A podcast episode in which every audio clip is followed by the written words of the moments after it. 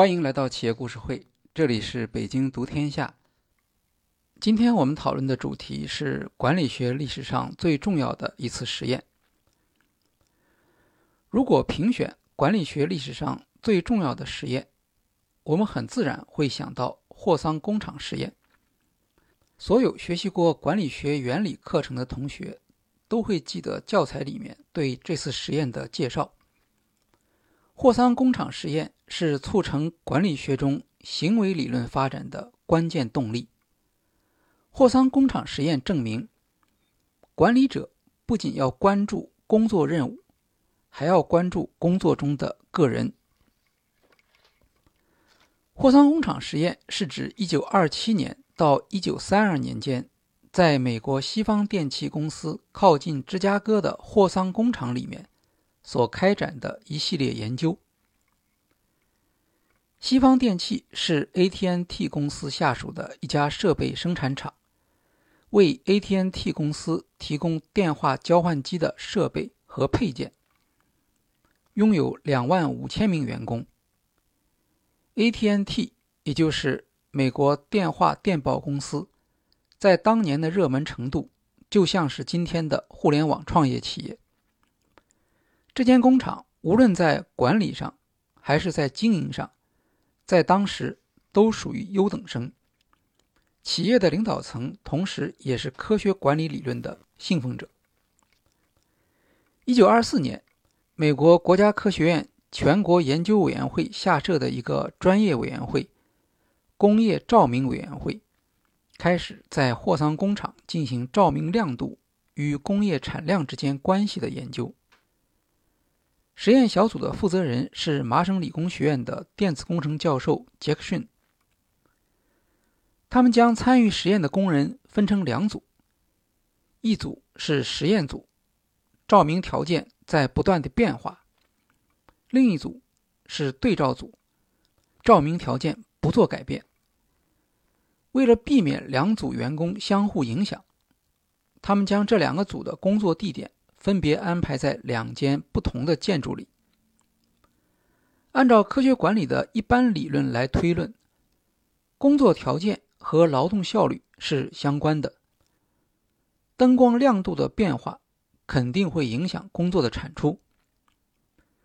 但出人意料的是，这个持续了两年多的实验打破了人们之前的想法。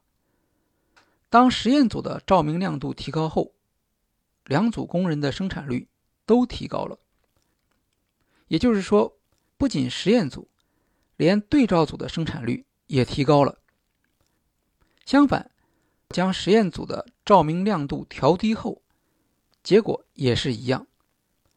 一直到光线暗淡到月光的程度，两个组的生产率才会开始下降。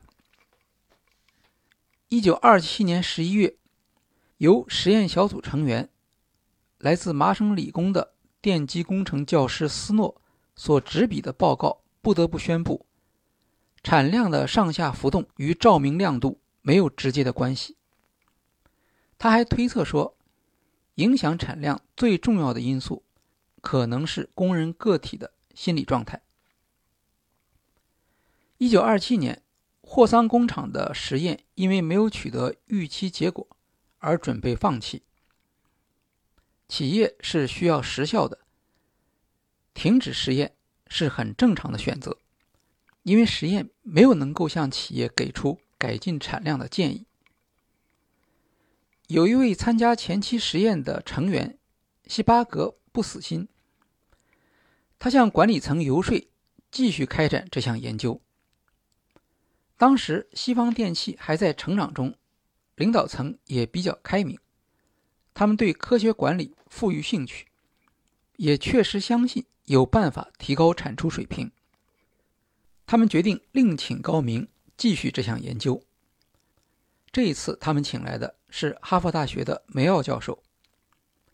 梅奥教授的做法和之前不同，他主要是采用访谈法，并且他设计的访谈是开放式的，因为他发现企业过去采用的调查没有能够揭示出工人真正关心的问题。他的方法是让工人自由谈话。时间上也比较充裕。这种做法并不是梅奥的发明，而是从当时流行的精神病学研究的方法中借鉴过来的。和单纯的像照明实验那样通过外部指标变化考察生产率的研究方法相比，梅奥的方法更适合研究员工的行为选择对生产率的影响。经过一系列的研究，梅奥和助手认识到，工作场所的人类行为远比之前所设想的更加重要。例如，在照明实验中。对实验结果的解释是，工人也许是第一次受到特别的关注和富于同情心的管理，所以不论是实验组还是对照组，所有参加实验的工人都感受到关注，因此所有工人都提高了生产率。在另一项关于激励计划的实验中，工人在生产率提高后会得到增加工资的奖励。但实验发现，工人在生产率提高到一定程度之后，就不再继续努力，因为他们知道，自己的生产率如果继续提高，就会引起其他工人的排斥。这项激励计划最终未能奏效的原因，是工资激励的重要性低于工人社会接受的重要性。简言之。个体和社会过程对于决定工人的态度和行为具有重要的作用。Was falling. Your love lifted me back on my feet. It was like you heard my calling, and you rushed to set me free. When I found you, I was blessed. 梅奥的发现使得整个管理学界的研究出现了转向，从科学管理时代相对狭窄的对运营效率的关注，转向对人的行为和社会性影响的关注。梅奥能够在霍桑工厂实验研究中做出上述成就，是基于他以前工作经验的积累，特别是一九二三年。到一九二四年间，他在费城纺织厂的研究。这家纺织厂的工人工作态度不错，老板也富有人情味，生产和经营秩序良好。但是，纺织厂里面的细纱车间存在着很大的麻烦，直接表现是细纱车间工人的流动率高的出奇。其他部门的工人平均每年的流动率是百分之五到百分之六，而细纱车间却高达百分之二百五十。也就是说，细纱车间的工人平均干不到半年就要离职。在梅奥之前，芝加哥纺织厂也请了科学管理的专家，他们提出的方案主要是设计更加科学的奖金激励。但是，先后设计出来的四个奖金方案都没有取得效果，因为工人根本拿不到奖金。而如果降低细纱车间的获奖标准，和其他车间相比又明显不公平。而且，这是一个带有普遍性的问题，周围其他纺织厂的细纱车间也出现了类似的现象。梅奥观察了纺织厂细纱车间的工作情况。表面上看，细纱车间的工作条件、管理办法和劳累程度同其他部门没什么两样。但是梅奥在观察中发现，细纱车间的工作有一些特点，比如工人要在一个长约三十码的狭窄过道中看管两边的纺织机。每个过道上三名工人，他们的主要工作就是接续纱锭上的断线。这项工作十分单调、沉闷，但又需要保持高度的注意力。工作中间要不停走动，接线和换纱锭的速度非常快。更重要的是，工人在工作时十分孤独，一上班基本上就是全神贯注地看管机器，无法和同伴说话交流。用不了多久，细沙车间的工人都会得上这样那样的腰腿疾病。梅奥认为，细沙车间工人的情绪低落、离职率高，可能和疲劳因素相关。于是，他着手发起了一项攻坚休息实验。从1923年10月到1924年2月，梅奥在细沙车间推行上下午各两次的攻坚休息方案，每次工人可以休息十分钟。休息时间可以躺下，而且鼓励他们打个盹儿。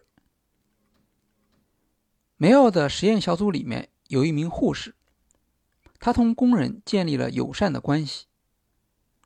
在梅奥的指导下，研究小组还以医学专家的身份指导工人如何最大限度地放松和恢复体力。参与这项实验的工人占全体人数的三分之一。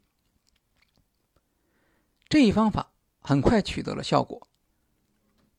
之前根据工厂的规定，只有完成标准定额的百分之七十五以上，才能拿到奖金。而细查车间从来没有超出定额的百分之七十。梅奥的实验开始后，工人的生产率很快上升，初期的五个月间稳定在百分之八十左右。从来没有拿过奖金的细沙车间纺纱工第一次连续拿到奖金，工人的郁闷情绪几乎一扫而光。实验结果是鼓舞人心的，但是实验的成效也促使梅奥进行更进一步的思考。如果说工人的情绪低落甚至沮丧是由于过度疲劳所引起的，那么，那些没有参加攻坚休息实验的工人，理应停留在原有的生产水平上。然而，实验表明，其他三分之二没有实行攻坚休息制度的工人，也表现出了几乎相同的改进。显然，疲劳问题只是表象。从攻坚休息实验的结果来看，影响工人生产力的因素是复杂的。单纯就疲劳研究来说，之前请到的科学管理专家已经取得了很不错的成果。尤其是泰罗的助手巴斯，他曾经精确地测定了休息间隔与疲劳的关系，甚至求出了数学解。费城纺织厂安排工间休息的实验，从管理手段上看。同那些效率工程师的处方相比，没有任何新意。梅奥认为，实验所反映出的不仅仅是休息问题，而是一个涉及到多重因素的复杂过程。其中一个特别重要的方面，是实验的设计者倾听工人的诉说，从而使工人的心理压力得到释放。工人相信，研究人员是真诚的帮助他们。管理层对工人福利的关心和对工人的信任，也使得工人感受到了温暖。特别是把休息的权利下放给小组决定的做法，工人必须对安排休息时间进行商量和沟通。之前整天不说一句话的孤零零的个人。现在开始，自然而然的变成了团队。正是这种氛围的改变，使得工人的士气有了重大的变化。梅奥教授有一本专著，叫做《工业文明的社会问题》。在这本书里面，梅奥总结了他对泰罗科学管理理论的批评。如果将员工和任务看作是抽象的，无差别的个体，那么科学管理的原则是适用的。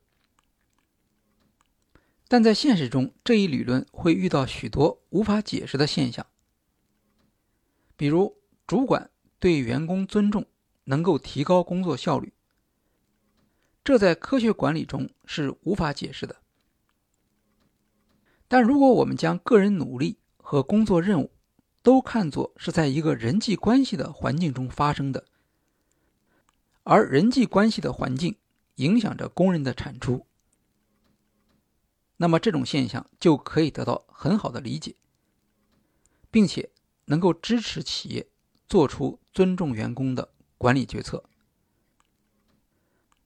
正是芝加哥纺织厂调研、实验以及实验结果所引发的思考，为后来梅奥在霍桑工厂实验的创造性研究奠定了基础。有人评价说，霍桑实验的数据不是梅奥的。结果也不是梅奥的，但是对霍桑工厂实验意义的解释，以及从中引发出的新问题和新假设，却都是梅奥的。这一评价很好的描述了梅奥教授对霍桑工厂实验以及对整个管理学理论的贡献。好，今天的企业故事会就介绍到这里，谢谢大家。